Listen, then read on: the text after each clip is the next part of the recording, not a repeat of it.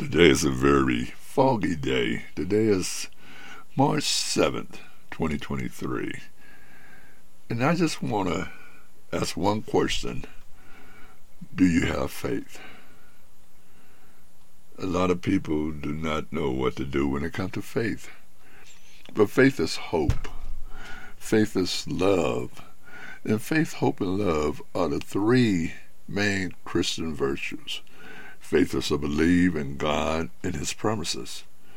Jesus is seen as an embodiment of faith and hope. Hope is a deep trust that no matter what life throws at you and I, we can rely on God's grace to help us through it. Now, some may ask the question, what is faithful living? Faithful living is living according to the teachings of our Lord and Savior, Jesus Christ. It is a, living, a life that both honors and follows His commandments. It is living out His principles and walking in His example. I guess one may ask a question why is faithful living so important? If we are not living the joy that comes from living as Christ did, then what is the point of all this? We're not only hurting ourselves, but also the other people that surround us and surrounds us and love us at the same time. If we're not following Jesus, then what are we doing for the kingdom of God? Now, you may say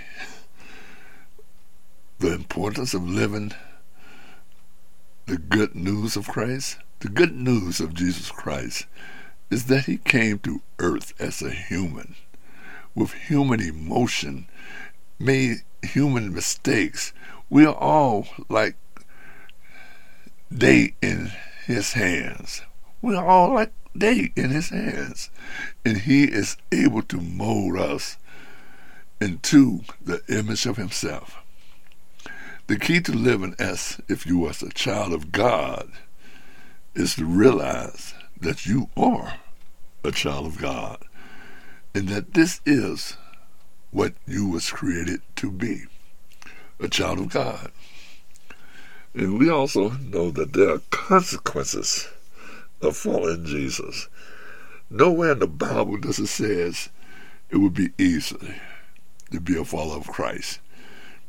If we are not living as Jesus lived, then we are living as someone else. While it's easy to think that uh, or to think of Jesus as the Son of God, the fact is that Jesus is not God's Son in the sense of human and father, of a human father and son. God did not get married, married to and have a son. God did not mate with Mary and together with her produce a son. Jesus is God's son in the sense that he is God made manifest in human form. In other words, Jesus is God in the flesh. I mean, you know, we cannot phantom all the marvelous wonders of God. We cannot do that. But if you take a look at John 1 and 1, verse 14, Jesus is God's Son, in that he was conceived in Mary by the Holy Spirit. Luke 1:35 declares, The angel answered, The Holy Spirit will come upon you, and the power of the Most High will overshadow you. So the Holy One to be born will be called the Son of God. During his trial before the Jewish leaders, the high priest demanded of Jesus they demanded of Jesus, I charge you under oath by the living God, tell us if you are the Christ, the Son of God. Matthew 26, 63. Yes, it is as you said, Jesus replied. But I said to all of you, in the future, you will see the Son of Man sitting at the right hand of the Mighty One and coming on the clouds of heaven. Matthew 26, 64. The Jewish leader respond by accusing Jesus Christ, our Lord and Savior, of blasphemy. Matthew 26, verses 65 and 66. Later before Pontius Pilate, the Jews insist, they insist we have a law. In accordance to that law, he must die because he claimed to be the Son of God. John 19 and 7. Why was his claiming to be the Son of God be considered blasphemy and be worthy of death, of a death sentence? The Jewish leader understood exactly. They understood exactly what Jesus meant by the phrase, Son of God. To be the Son of God is to be the same nature as God. The Son of God, the Son of God is of God.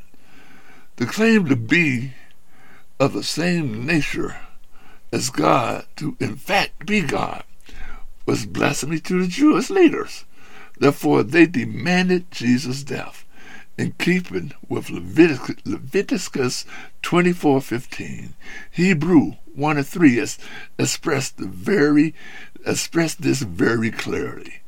The Son is the radiance of God's glory in the exact representation of his being.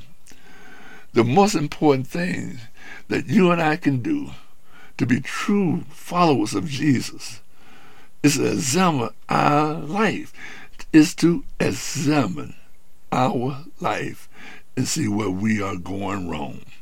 Then determine whether whether determine where you and I need to improve. And then set a plan for working towards these goals.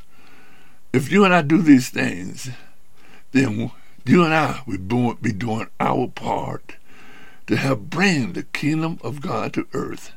And you and I will be living as if we are the child of, of God, as we are the children of God.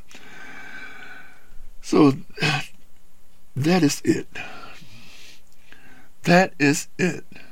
If you and I are true followers of Jesus Christ here and now, you and I can live the rest of our life.